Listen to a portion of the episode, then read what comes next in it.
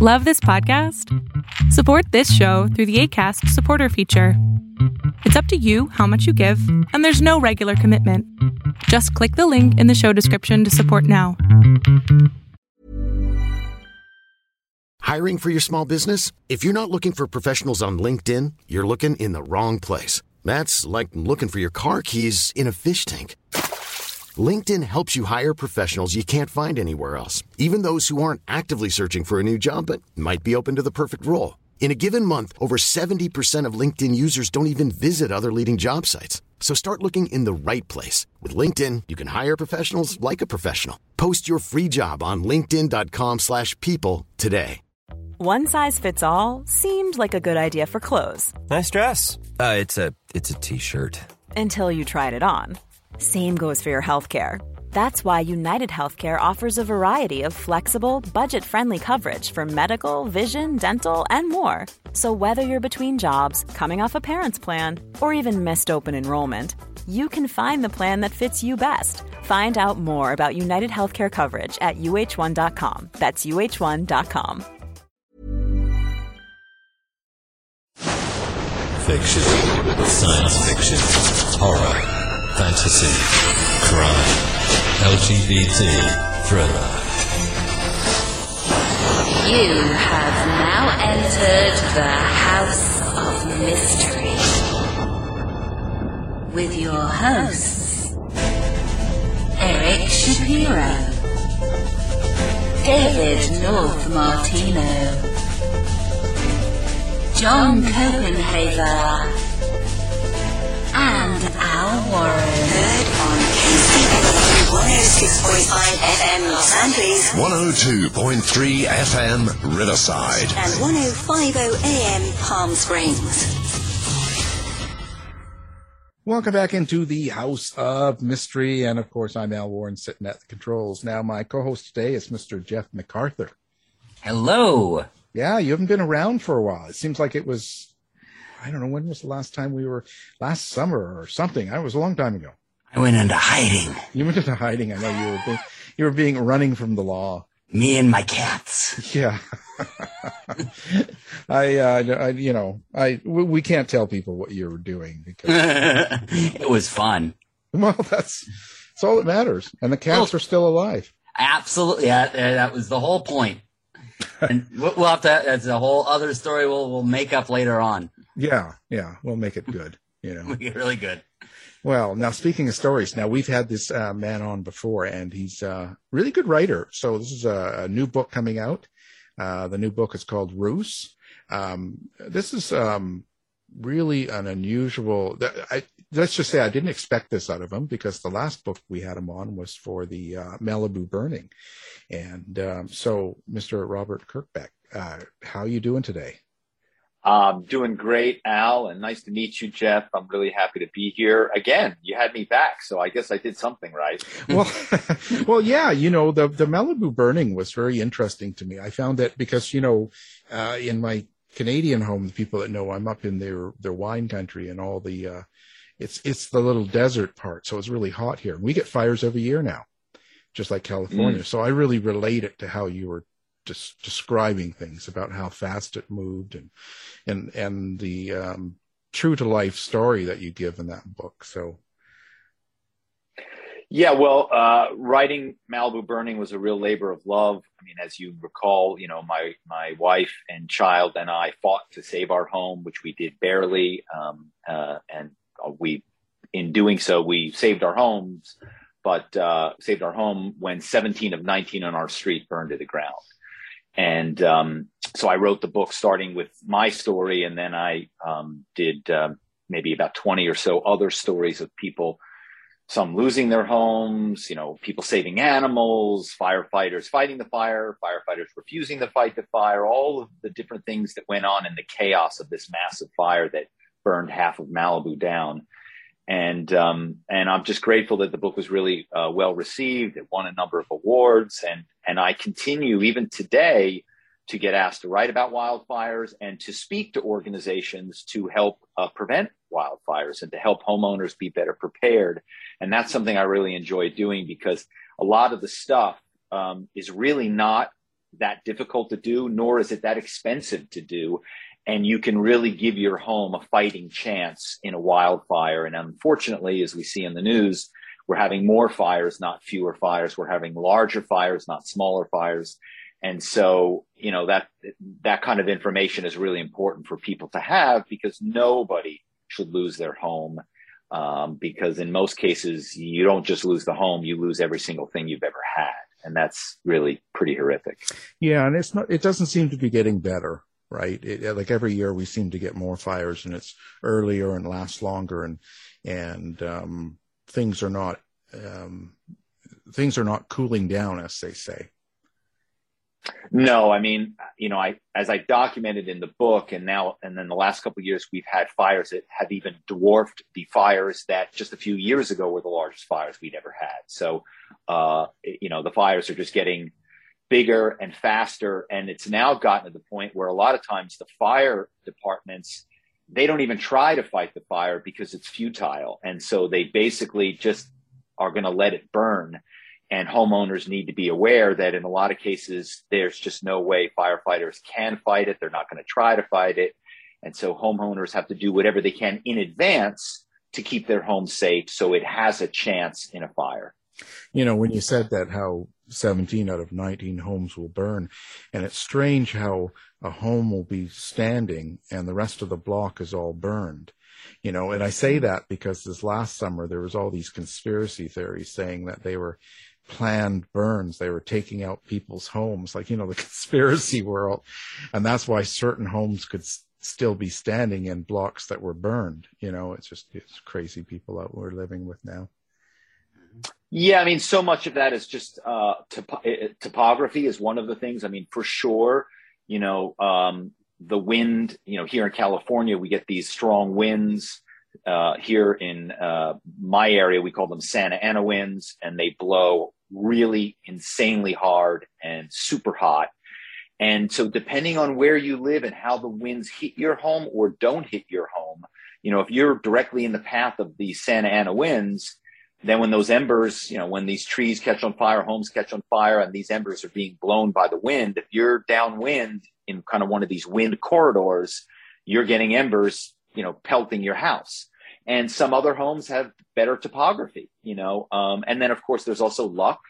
Um, you know and all all different factors are involved. You know we, we sprayed our house with a fire retardant called Phos-Chek um, and our home is a Victorian home and if you know anything about a Victorian home it's all wood wood decks wood balconies there's wood coming out of the wood so if any home should have burned to the ground it should have been ours but the fact that we did this gelling we sprayed this Phos-Chek this fire retardant uh, we strongly believe it saved our home. Yeah, yeah, certainly. You know, so it's a it's a it's a great book, and uh, and and your new book too. Now, I, before I, my typical beginning question would be, you know, what brought you to write this book? And and but I have to make a comment here. I've just realized that both these books are very personal to you. They're about your life. You're actually sharing your own experience, your own life. Um, to for everyone to see, read, and comment on. Um, the, I always say that takes a little bit of courage because nowadays with social media and the, the people out there, I, I think it's pretty amazing that you're just all open and letting people see what what you what you've done and um, so what what gave you that courage to decide to go let's let's write Ruse um, I was at a writers' conference some years ago, and um, I read a very early excerpt from the book. Um, and I was really the, the, the, what I was reading had a lot to do with my father, and, and my father's a, a big part of the book. Um, and as I was reading the stuff about the fa- my father, I was talking about a little bit about the corporate spying, this job that I fell into um, when I was a young man. I was working for my father in the family car business and the Kerbeck uh, name is quite well known on the East Coast in automobiles. Um, my great grandfather was sold horse carriages before cars were invented and created the first Kerbeck car dealership in 1899. And then my grandfather took it over. Then my father took it over, and I was supposed to take it over. And so I when I graduated from college, I worked there briefly, and it just wasn't for me. I, I just didn't the, the, the car sales thing and certain kind of trickery and and um, and you know dishonesty. It just wasn't for me, and I really wanted to be an actor. So I moved to New York uh, to try to be an actor, and I needed a survival job. And who stumbles into a survival job as a corporate spy? But that's exactly what I did which of course ended up being quite ironic because the spying, the lying involved in corporate spying was far worse than car sales. Um, right. But of course, but at first, you know, when I first got the job, I really didn't even know what it was. I, you know, and, and the spying just kind of, you know, it was kind of like uh, I just kept getting pulled deeper and deeper into the world of corporate espionage. It's funny. You could be jumping on cars with a hammer and screaming at the TV screen you know. you know, there's so many. Uh, yeah. Well, my cousins do those ads, and you can Google that, and and you'll see them doing some pretty funny stuff. Do you feel that uh, your uh, what you learned from car sales helped you with that kind of job, or was that in any way related? Absolutely. I mean, I think uh, the reason that I was successful as a corporate spy um, was a very unique kind of combination intersection of skills. One of them, you know, I came from a business family that was very entrepreneurial because um, car dealers are very entrepreneurial because you know they've got to if they don't sell cars they don't make money and they go broke right? Mm-hmm.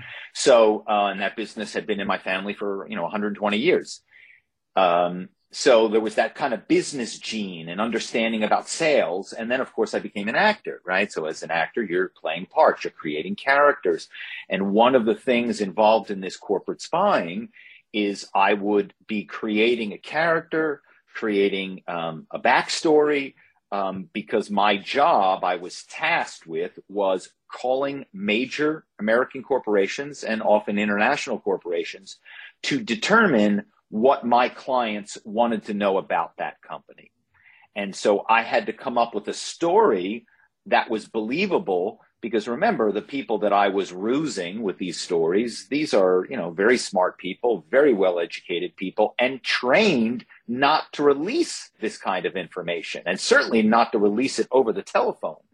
Um, and so I had to be really good, uh, very improvisational, um, and you know that that kind of skill set of the business sales side and then the acting side really just you know made me you know for better or for worse um, because you know like i say sometimes in the book um, i'm not proud of what i did but it is quite a story uh, and people are always interested in it and that's what i found out when i first read at that writers conference is people said oh my god we did not know this world existed we did not know major American corporations and again, international corporations are spending tens of millions, if not hundreds of millions of dollars a year to spy on each other. You know, but how did you fall into this? And I say that because, again, you know, when I was young, um, I was waitering, you know, and I was working at mm. department stores. I was doing those kind of things to get um, further in life and to pay for things and go through college and and so where does one find a job like this you know because like for me I, I, you know i don't understand you know for me it was like going out to to restaurants and applying but I, uh, uh, where did this come from yeah and i think that's the thing that is incredible in that i'm trying to get out i'm trying so hard to get out of kind of this world this car sales world and i, I want to be an actor and i want to you know, follow art and be pure and all of that stuff that you feel when you're young. And uh, what are the odds that I stumble into this corporate spying world? And it just turned out that my college roommate's brother was in New York. He was trying to be an actor. I said, Oh, I need a job. Do you know any jobs? I got to get a job. He said, Well, I got this job. And uh, I said, Well, what is it? And he said, Well, you know, it's just, you know, it's like a phone thing. Well, what kind of phone thing? Well, you know what? why don't you just go meet the woman whose company it is and, and she'll tell you about it. He was very mysterious. He didn't really give me a lot of details. And, you know, I was trying to get other jobs and this was just one job. So I didn't ask a lot of questions. I just got the name of the woman who ran the company and set up an interview and went to the Upper East Side to her place. And she lived in this doorman building. And when I went into her place, it was, you know, beautiful. And right away I could tell whatever she did, it was lucrative. Um, and I, I, it's funny because it was kind of like a Mrs. Robinson scene, you know, you know, where I, I, I feel like she was drinking a martini and it was 1130 in the morning. And, and, uh, you know, and of course, you know, when you write memoirs, sometimes it's hard to remember exactly how things were, but, but she definitely was, you know, she was an older woman. She kind of was finding me attractive and she never told me anything about what the job was.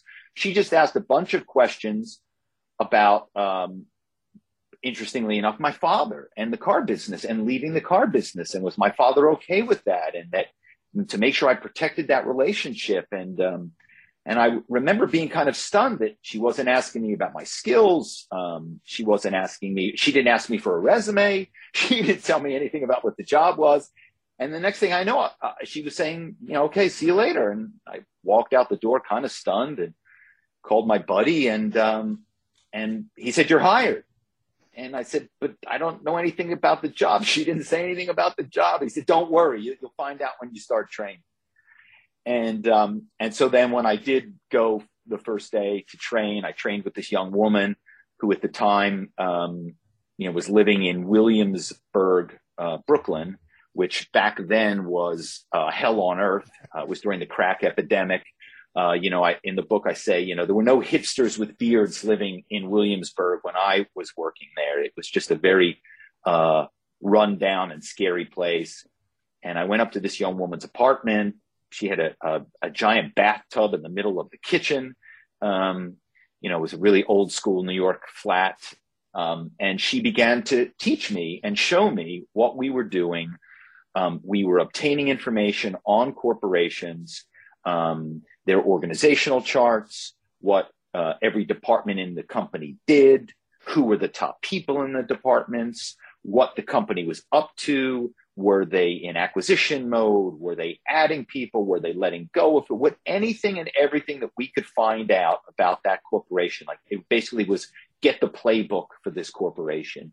Um, and we would get that information, and then our clients would use that information for their own purposes. And remember, you know, I'm talking now back in the 90s, early 90s when I started, you know, there was really no internet and there certainly was no LinkedIn, right? right. And so there was no way for corporations to know who was at a competitor, let alone who was really good at a com- at a competitor, right? And that's what they wanted to know is, you know, who are the top three sales guys on the sales desk at Goldman Sachs? Who are the top three traders on the trading desk at Credit Suisse? Um, and later on, that same thing was true in other industries, you know, because we worked across uh, industries, even though we mainly focused on Wall Street because that was kind of where the money was. But as time went on, we did do a lot of work in the tech space. And then it was who are the top designers? What are the products they're designing? And all of this information was incredibly valuable to our clients. At one point, I tell the story of there was this major trading desk at Morgan Stanley in the mid aughts. So, you know, 2004, 2005, 2006. And they were doing trades and making Morgan Stanley hundreds of millions of dollars. And then they did one trade where they made a billion dollars from Morgan Stanley on one trade. And it was an eight person team. And I was tasked with finding out the names of those eight individuals. By the way, a number of those individuals are in the Big Short movie. Oh. And you would think like, well, you know, first off, how hard could it be to find the eight names of those traders on that team? Well, I'll tell you right now, it was impossible. Those, that group was locked down so hard. Nobody was saying anything. A lot of times when you would even try to call up and find information on these groups, they would laugh in your face and hang up the phone. Um, and yet at, at, the end of the day, I found the names, uh, those eight names of that group, sent them along to my client and people say, well, what, what was that worth to your client? And I say, some significant portion of a billion dollars. Mm. Wow. Wow. Wow. So it was, it was a, it was a good job. yeah. yeah. Yeah. A good job for me. And, and, and yeah, uh, well, yeah, it was a good job for me. Yeah. Right. And that was kind of the heyday of the job right before the crash. Because again, LinkedIn really it was created before the crash, but LinkedIn didn't explode until the uh, 2008 uh, Great Recession. And what happened was because of the crash, because so many people lost their jobs and so many people were afraid they were going to lose their jobs, everybody started going on LinkedIn. Everybody started posting their background and resume on LinkedIn. And all of a sudden, LinkedIn started to become a source for a lot of information, which in the past had been non-public information and suddenly entered the public domain, right? And we've seen that, that, that this, this wave of digital transparency that has occurred in just, I mean, you could say in the last, you know, five years, certainly in the last 10 years, where all of this information that formerly was private has now become public. But when I was really, and remember, I haven't been spying for quite some time, but when I was doing my spying, most of the information that we were getting, there was no other way to get it unless you hired a spy like me to, to do it for you. Well, and uh, here you were helping these people with these billion dollar deals and all that sort of thing. How much were you getting paid during that time?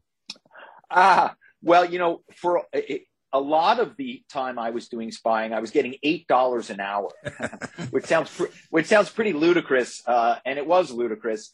But the woman that I was working for, the woman that hired me, that had this firm, um, you know, we kept trying to get more money from her because we knew she was making a ton of money off of our work, and we started getting better at the spying and and coming up with more elaborate ploys that got us more and more information. That was more, you know, the value of our information just kept increasing um, but she was a you know very you know shrewd business person, and you know kind of knew that there weren't any other spy companies. You know, I didn't know of any. I didn't know if any other existed. I mean, I assumed that there was some, but you know, it's like you said earlier, Al, it's not something you can look up. Like, oh, well, you know, you, you couldn't Google back then, you know, spy companies and, and apply for another job. You know, so we were, you know, we were kind of stuck there, you know, and so we were at the mercy of whatever she was going to pay us. So for many years, I really didn't make much money at all. And I didn't care because the job was only a means to an end because it was there just to support my acting career.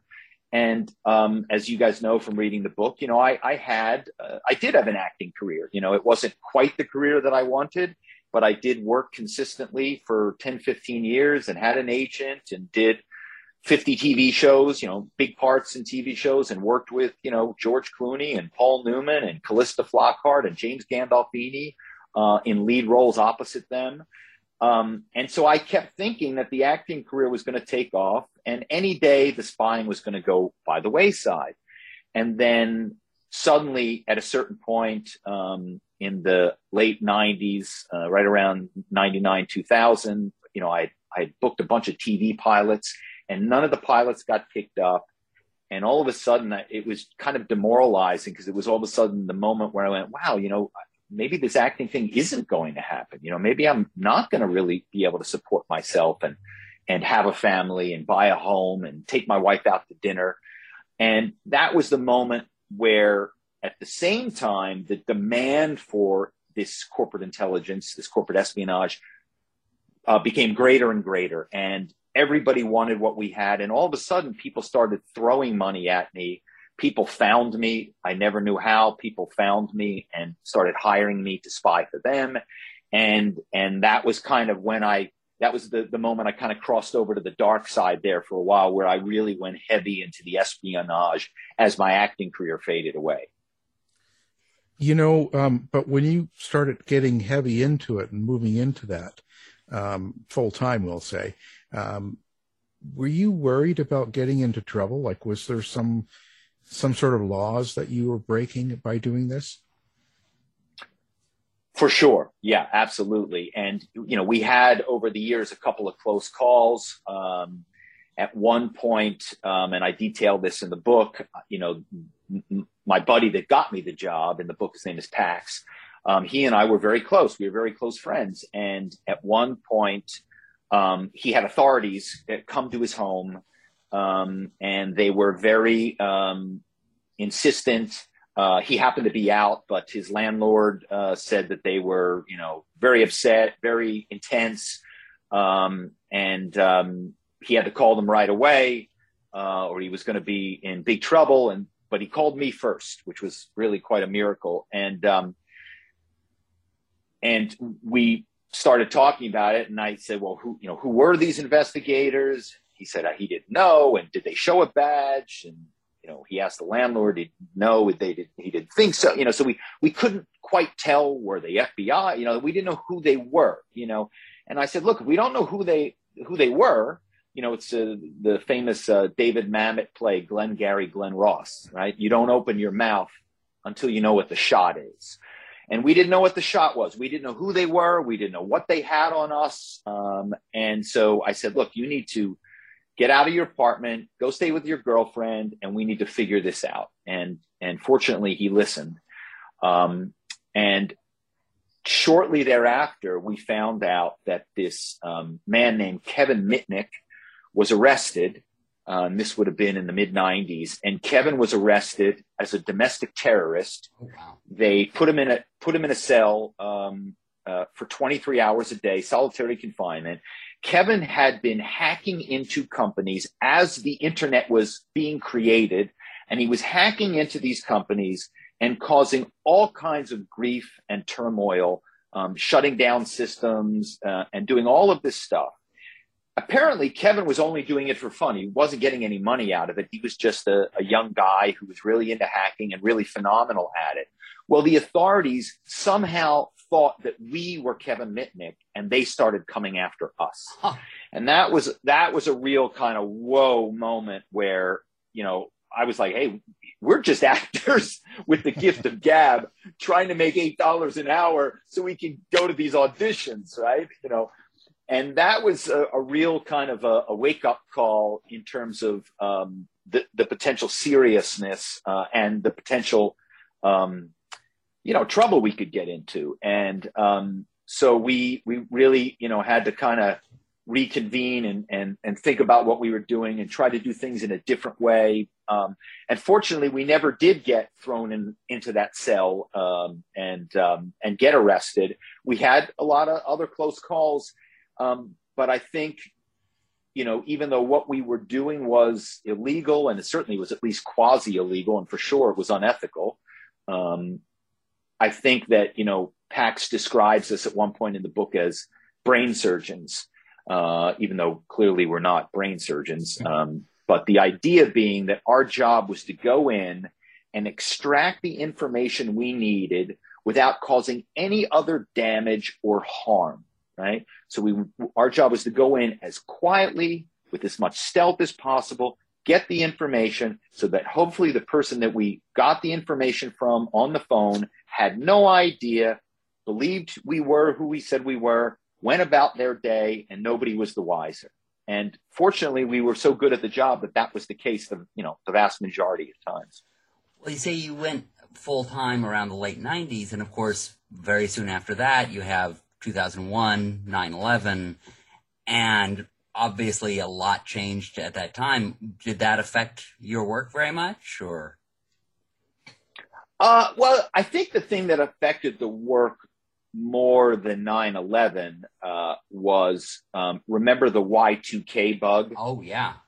Right. Right. So, right. So everyone was afraid in 1999 that come 2000, all the computers were going to fail and crash because of the, the original way the uh, computers were set up to log the year. You know, they, it was just set up with two digits rather than four digits. And, you know, everybody was panicked. And that was an example of us using, uh, because Pax was the one who figured out that we could use that to our advantage.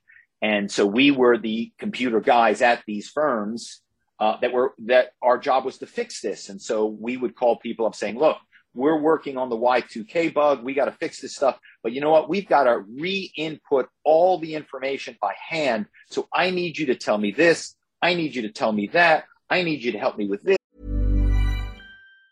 If you thought the only way to get a more defined jawline with natural looking results was through surgery, think again. Juvederm Volux XC is a non surgical injectable gel filler that improves moderate to severe loss of jawline definition and can help you achieve natural looking results with little downtime. Even better, this improved definition lasts up to one year with optimal treatment. No maintenance required. Improve jawline definition for a smooth, sculpted look with Juvederm Volux XC. For important safety information and to find a licensed specialist, visit juvederm.com. That's J U V E D E R M.com. Not for people with severe allergic reactions, allergies to lidocaine, or the proteins used in Juvederm. Common side effects include injection site redness, swelling, pain, tenderness, firmness, lumps, bumps, bruising, discoloration, or itching. There's a risk of unintentional injection into a blood vessel, which can cause vision abnormalities, blindness, stroke, temporary scabs, or scarring. Talk to a licensed specialist to find out if it's right for you. How would you like to look five years younger? In a clinical study, people that had volume added with Juvederm Voluma XC in the cheeks perceived themselves as looking five years younger at six months after treatment. Look younger, feel like you. Add volume for lift and contour in the cheeks with Juvederm Voluma XC. Reverse signs of aging by adding volume to smooth laugh lines with Juvederm Vollure XC. For important safety information and to find a licensed specialist, visit juvederm.com. That's J U V E D E R M.com. Not for people with severe allergic reactions, allergies to lidocaine, or the proteins used in Juvederm. Common side effects include injection site redness, swelling, pain, tenderness, firmness, lumps, bumps, bruising, discoloration, or itching. There's a risk of unintentional injection into a blood vessel, which can cause vision abnormalities, blindness, stroke, temporary scabs, or scarring. Talk to a licensed specialist to find out if it's right for you. Ryan Reynolds here from Mint Mobile. With the price of just about everything going up during inflation, we thought we'd bring our prices down. So to help us, we brought in a reverse auctioneer, which is apparently a thing. Mint Mobile unlimited premium wireless. Have to get 30, 30, bit to get 30, bit to get 20, 20, 20, bit to get 20, 20, bit to get 15, 15, 15, 15 just 15 bucks a month. So, Give it a try at mintmobile.com/switch. slash $45 upfront for 3 months plus taxes and fees. Promo rate for new customers for limited time. Unlimited more than 40 gigabytes per month slows. Full terms at mintmobile.com. Hey, it's Ryan Reynolds and I'm here with Keith, co-star of my upcoming film If, only in theaters May 17th. Do you want to tell people the big news? All right, I'll do it. Sign up now and you'll get unlimited for $15 a month in 6 months of Paramount Plus Essential Plan on us. mintmobile.com/switch. slash Upfront payment of $45 equivalent to $15 per month. Unlimited over 40 gigabytes per month. Face lower speeds. Videos at 480p. Active Mint customers by 531.24 get 6 months of Paramount Plus Essential Plan. Auto renews after 6 months. Offer ends May 31st, 2024. Separate Paramount Plus registration required. Terms and conditions apply if rated PG. I need you. And everybody was like, oh, sure, no problem. We, we know this Y2K thing is serious. Whatever you need. And so the, the Y2K bug was a really, you know, we used that for quite some time. Even after 2000, we kept using it saying, well, you know, there've been a couple of glitches from Y2K. We're still trying to fix them, you know.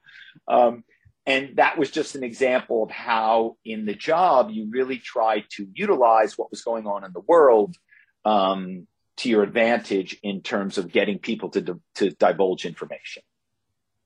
Were you ever worried about the corporations coming after you? Because there's going to be some of them that have their own spies, and and even now, like when you releasing a book talking about um, all of the things you've done, you you worried about any sort of backlash? Uh, well, first of all, you know, my spying is is in the rear view mirror. Right. Um, I haven't done this for quite some time. I think well over a decade. I don't know the exact date that I did the last call, but it's you know it's a long time ago now. Um, and so the statute of limitations uh, for whatever um, you know potential crimes I committed is is long past.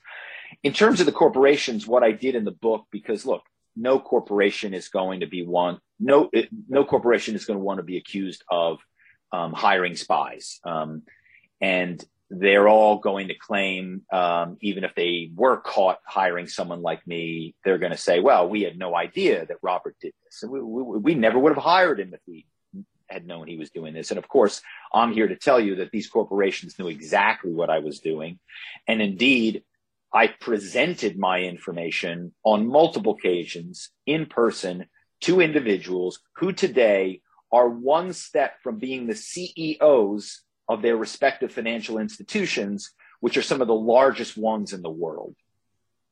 Right. So just think about that for a second. So these are people that are going to be the CEOs of these firms, and they were receiving this information directly from me. Um, so corporations do it. it. It's a dirty secret, um, but they all do it. They all know they do it. Um, and in terms of them coming after me, one thing I did do in the book, uh, because look, let's face it, these firms have a lot of money and a lot of lawyers, and I don't really have much of, you know, I don't have a lot of money and I certainly don't have any lawyers. So I did not want to even deal with the kind of harassment of a suit, even if it wasn't going to go anywhere. And so in the book, I changed the names of the corporations um, that I was spying for and that I was getting information for um, to give myself a little bit of, uh, a little bit of um, you know uh, safety there. One thing I found, uh, or the thing that actually caught my attention about your book was the title, Lying the American Dream from Hollywood to Wall Street. In particular, because of the uh, comparison of Hollywood and Wall Street uh, and of corporate spying and all that sort of thing. I'm wondering if you saw a parallel between those worlds that you were in, you know, the Hollywood and uh, studios and all this sort of and then the corporations that you uh, worked for? Well, uh, you know, I think, uh, you know, for better or for worse, uh, and I think it's usually for worse, um, there's so much lying that goes on in our world, right? And and and I'm not judging that because I don't, I, you know, I have, you know, I have no moral high ground to, to stand on because I was a corporate spy and that's, that's what spies do. And by the way, that's what all spies do. You know, that's what James Bond does. And, you know, everybody that's really a spy, they're lying all day long. They're lying about who they are. They're lying about, you know, where they're going. They're lying about what they do. Um, my high school classmate, believe it or not, is Valerie Plame, who's the most famous former CIA agent in the world. Um, Valerie and I went to high school together, which I, I, I, still can't get over that two spies went to the same small uh, Philadelphia high school. Um, what are the odds of that? Um, but, um, you know, I just think that there's so much lying that goes on in our society, right? We've seen it recently with, you know, what is the truth, right? What is the truth? You know, uh, is the, you know, COVID vaccine, is it has it been developed by scientists that went to the finest schools and um, and have developed this vaccine that is incredibly effective at, pre- at preventing this terrible disease, or is it a hoax that is going to implant you know all, of the other stuff you hear, right? Um, and so, and we've we've gotten that with the politics, you know, where you know what's the truth? You know, who is telling the truth? You know, which stations are telling the you know? It's really a fascinating time. And, you know, one of the things about Hollywood and Wall Street is, you know, there's a lot of um, bravado um, and there's a lot of, um, you know, lying. And, you know, and, and people are lying to your face. They loved you. Uh, and when they may have hated you, you did a great job when you may have done a terrible job, you know. Uh, uh, you know, and and in the book, at one point uh, after the crash of 2008, I I have you know I have a home and I have now I have a mortgage and a family and all of a sudden I had no income. And so I needed to take a job. And so I take a job with this executive recruiting firm in New York. And I start traveling to New York and meeting in person with all these big executives. Um, and what I found, much to my dismay, was that the lying done on Wall Street face to face felt much worse than the lying that I had been doing previously over the phone. And that was really shocking to me how much, how how the the office politics um, and how somebody would say something to your face and then literally five minutes later was talking behind your back to somebody else on your team. And you know it was really incredible to me. I was shocked by it. Um, and maybe i was naive. I don't know. But um, and maybe that was just wall street you know that kind of you know cutthroat dog eat dog world. Um, but but the lying done face to face was really um, astounding well, and that's actually what fascinates me about you being in those different worlds, because that's the experience I've had in Hollywood. Uh, because mm. I have a lot of the same sort of background, or, or not, not in terms of corporate spying, but in terms of being in the film industry and all that sort of thing. And I've been to many pitches and uh, meetings and you know uh, studios, all that sort of thing. And everything you're saying, it's so familiar to me because I'm like, yeah, that's exactly how it felt for me. I don't know if you've had any similar experiences in Hollywood as you did, but, but I'm just curious about if there's a, if you have any comparison of the two, or if you it just simply wasn't the experience you've had. Yeah, no, I, I think you're exactly right. I think that you know what what's funny is, and maybe sad too. You know, uh, both. Uh, I'm lying to you. Mm-hmm. You're lying to me I know you're lying to me and you know I'm lying to you. Mm. That would be my definition of Hollywood. uh, you know, where it's just, and that was, that's really an amazing thing that, that the lying is, it's become, um, accepted. Mm-hmm. Right. It's accepted. It's, it's how business is conducted. You don't tell someone the truth, right? You lie to them. Now, what happens is, is over time, Jeff, I'm sure you learned, you learn to go, oh, okay. So when they said this, what it really meant was this. Yep. Right. Right. So you, you basically, it's almost like you had to learn a foreign language, right? Right. You know, um, I, I remember when I first came out to Los Angeles, uh, you know, you'd meet someone, you'd have a nice conversation. They go, oh, well, you know, we should meet for lunch. We should meet for lunch. And I go, okay, great. Give me your phone number and I'll, I'll, you know, I'll call you and we'll set up a lunch. And they would look at me like I was crazy because they really didn't want to have lunch. It was just a thing to say, you know, and that's such an LA thing, you know, um, where it's just something that people say um, and it's become kind of um, normalized in the LA society that you say certain things that you really don't mean at all. Right. Right. Exactly. Yeah, I I couldn't say it better myself because that has exactly been very much of my of my experience. And I'm so much of the kind of person who says what I mean that it, you're right. It's yeah. Uh, like trying to learn a foreign language. Right, and and it's funny. Uh, it, believe it or not, you know, because here I am telling you I'm a I'm a spy and I'm doing all this lying, but you know, at my core, I am a truth teller. You know, and one of the things when I was doing this rusing job is I made a decision very early on that I was not going to use the rusing in my regular life. I was not going to be rusing, you know, uh, friends, rusing family members, you know, even using my rusing skills to, you know, call the my health insurance because they were giving me, you know, I wasn't going to do that. It was almost like, you know, this was my my my my day job, and so I was going to keep it in this box, and and I did a pretty good job of that. Um, and you know, so like I said, you know, in my regular life, I was a very straightforward person. And, and, and that was, I think, part of the thing that was so shocking to me that when I took the job on Wall Street and everybody was so duplicitous and I, and I, you know, and I was not a kid and yet I was so naive that people would be literally lying to your face when you knew they were lying to your face and they still did it and didn't care. Hmm. Yeah. That, when you started really getting into it, I just wonder how long it took you to get good at this and, and to come up with uh, ruses or stories to to convince people to get their the information from them. W- what was that process like? Well, that's a great question. Um, I always tell people. I mean, first off, there are, you know, a handful of people on the planet that can do this job. And maybe it's more than a handful, but it's not many because it really requires such a unique skill set. And and it's not just the the morality of lying because you know, as I did this job, friends would go, "Wow, you know, what's this job you're doing?" And and of course, I wouldn't tell regular people. You know, if I maybe if I'd had a drink at a party and someone asked me what I did, I'd say corporate intelligence, and they'd say, "Well, what is that?" And I'd say, "Well, if I told you, I'd have to take you out back and kill you." Right? Um, but my close friends, I would tell a little bit more, and they were, of course, fascinated. And they said, "Oh my God, you know, if I could get a job, you know, that you know paid paid well, because as years went on, it did start to to be you know lucrative. Um, and oh boy, if I could have a job, I could work from home and set my own hours and on the phone. And you know, remember, you know, this is obviously way before COVID when the world changed and all of a sudden everybody worked from home and, and everybody was working remotely. But you know, 10 years ago, 20 years ago, you know, 25, you know, nobody worked from home. And so the idea that you could work from home and set your own hours and make good money, everybody was interested in that job. And so I had pretty much all of my friends at some point come in and try to do the ruse.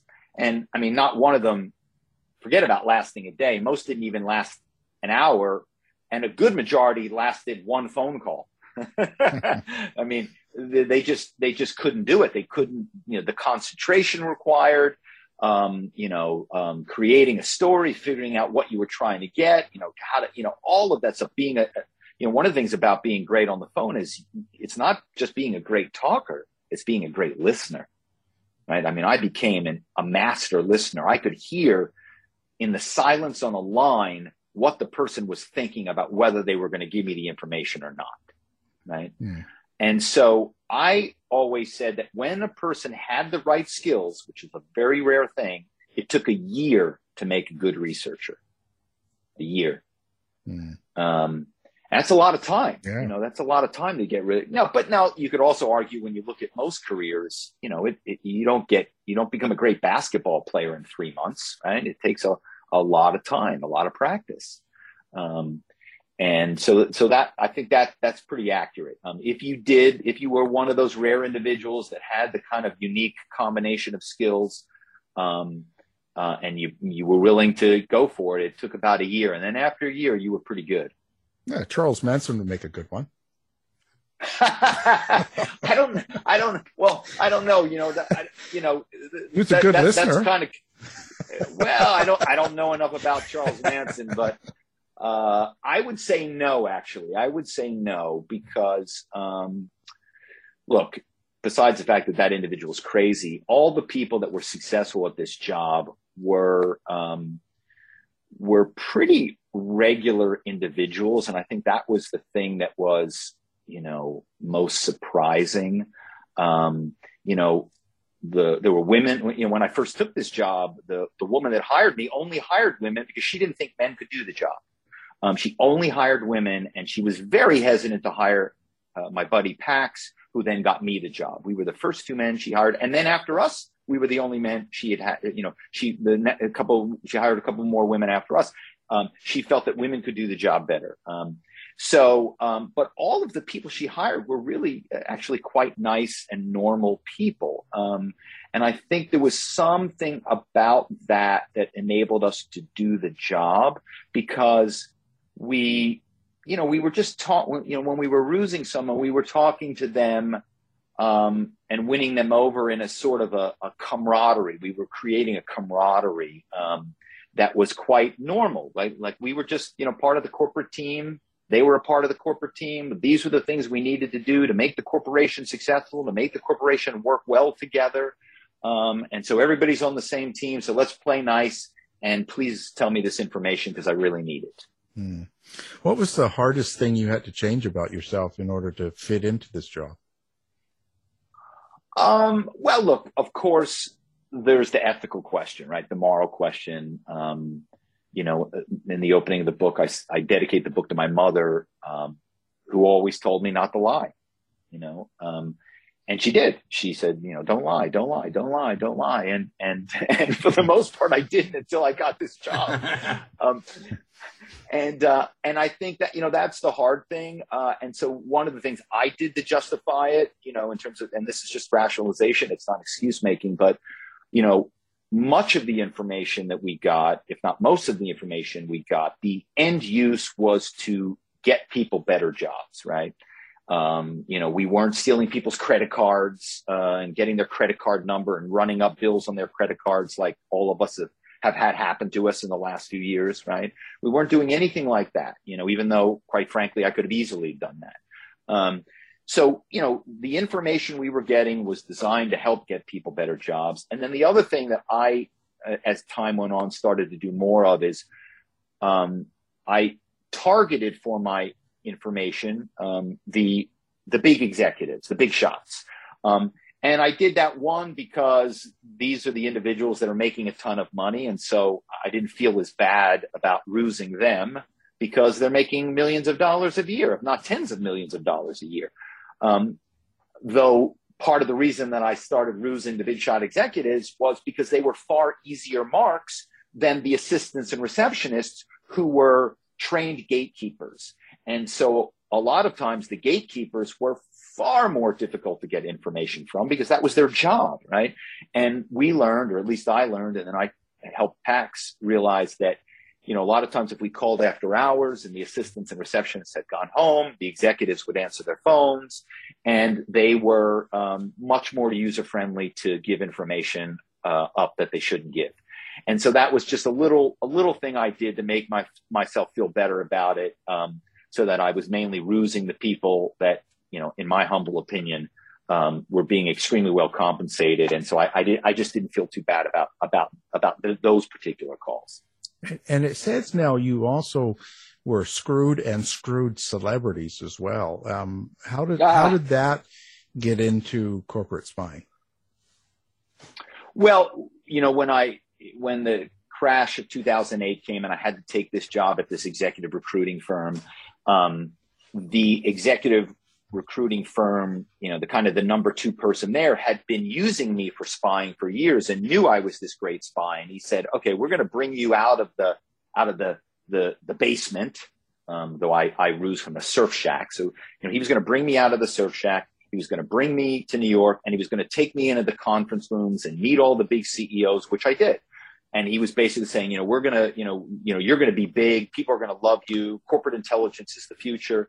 And we're to buy your business. And this is to be the best thing that ever happened to you. We're to buy your business and you're to get really well known and you're to make more money than you've ever dreamed possible. And at the time, you know, this was during the crash and I hadn't made money for about a year and, you know, bills, mortgage, you know, you know, things were not looking good. So I was very uh, amenable to that. Um, and, um, you know, and then again, of course, what I found out was that it was all a ruse. Uh, they were rusing me, um, which of course is pretty funny, you know, that the guy who's, who's the spy and is, and is conning people to get information I fell for their ruse, which was they were going to buy my business, which they never did, and that they were going to do this for me, which they never did. You know, and basically they just used me because they had this big assignment and they needed all this information and they wanted to get me exclusively so that I could deliver all this intelligence that they needed for this massive, massive project for this huge financial institution. And basically, once I delivered all this information, that made them an insane amount of money, they no longer needed me and they cut me loose for nothing. Um, and so it's, it, and again, that was part of the thing. You know, you would think that this guy that's spying, um, you know, has a certain level of whatever sophistication, and and yet here I was so naive that I got suckered just like everybody else in America at some point. We all get suckered. We all get duped, right? Somehow, some way, you know. And it's just ironic in the book um, that you know I got my comeuppance too. I like that particular part. Uh, you know, also, actually, now this is a more detailed question, but I just I got to thinking about the the name Pax. It was a it was a curious name to choose. You know, because Mm. of course, yeah, it's it's not his real name, is one that you chose. Was there a reason you chose it? I know it has a certain Latin meaning, but was it because of the, the Latin meaning, or is it was it just purely a uh, you know something made up? Uh, it was sort of made up, but of course I was aware, you know, what, you know, what PAX meant. And, um, I went through a whole bunch of names. I really did, you know, for a lot of the characters. I mean, you know, picking a name when you, when you know the name of the real individual, um, it, it gets hard sometimes because obviously you identify that person with that name, right? And then of course also in a book, and, you know, the writers out there will understand this too, you know, you can't have, you know, many people in the book with names that begin with the same letter, right? Or look similar to other names um, because it's distracting for the reader. So, you know, you've kind of got to go through all your characters and go, okay, well, have I used P before? You know, oh, I didn't. Okay, great. I could find a P, you know. So, so there is a little bit of that too, you know, is that you're not just picking any name that you like, um, because you know, I there, you know, certain characters, certain names came up pretty quickly, and I felt good about certain names. And then once you had those names locked in, and one of them began with an R, one of them began with an S, you're like, okay, well, those are out now. I got to find a, a P or a T, or you know, um, and those are just things that you learn as a writer, um, because at the end of the day, my job is is to make the book, uh, you know, as fun and uh, I don't know if easy is the right word, but but you know, to to make the book um, you know, compelling to read. And I think if the reader is getting confused because, you know, you've got, you know, Ben and Glenn on the same page, uh, you know, or, you know, Bill and Jill or, you know, or, you know, Bill and Bob or wh- whatever names might on the page kind of be a little confusing and disorienting for a split second. We don't want that for the reader. We don't want the reader stopping to go, "What- what was it, which character was that again? Wait a second. Is that the guy? You know, we don't want that. We want them to know exactly who you're talking about at all times. Unless, for example, you don't want them to know that for some conscious reason as the writer, right? And as you guys know from the mystery world, there may be a time where you don't want the reader to know, you know, who a particular character is, you know. Um, you know, in my book, because my book is is obviously nonfiction, but it does read like a spy novel. Um, um, so so, but you know, so I I didn't do any of that per se, but there are some times where you kind of unsure what's going on, um, but that's conscious, right? Um, you don't kind of know whether I'm going to get the information or what the information I'm after is or, or how I'm going to play it to get the information, right? So that the reader is hopefully compelled to go, oh, wow, I'm turning this page. I'm turning this page because I want to know how does he get it? Does he get it? You know, what is the story he uses to get it, right? Mm. So when someone picks up this book, takes it home, reads it, at the end of the book, what is it you hope they take away from it? You know, I hope that people have a good time. I hope that people have a good time you know, and they go, wow, I never knew this world existed. I never knew about corporate spying. This is crazy. Um, and, you know, and I hope that that, that, uh, ride for them is exhilarating and fun because look, we've all been through this pandemic, uh, which has not been fun, obviously at all. Um, we've lost a lot of people. I've had friends die tragically from COVID. And um, I feel like you know we need you know we need something that is is is you know interesting because like I said, corporate spying nobody knows about it, but but I think there's also sort of some of it is is funny. You know, I mean, when I'm doing accents to get information and pretending I'm a German character or pretending pretending I'm Irish or you know whatever it is, you know, there's there's just some humor in that, right? Um, and then, of course, when I go to work at the recruiting firm and I find out that the people are worse liars, you know, you know, all of those things. There's just a lot of fun and humor in those in those chapters and those scenes. Crazy. Um, let's talk about your social media and website. How what is your website and how do you like people to get in contact with you?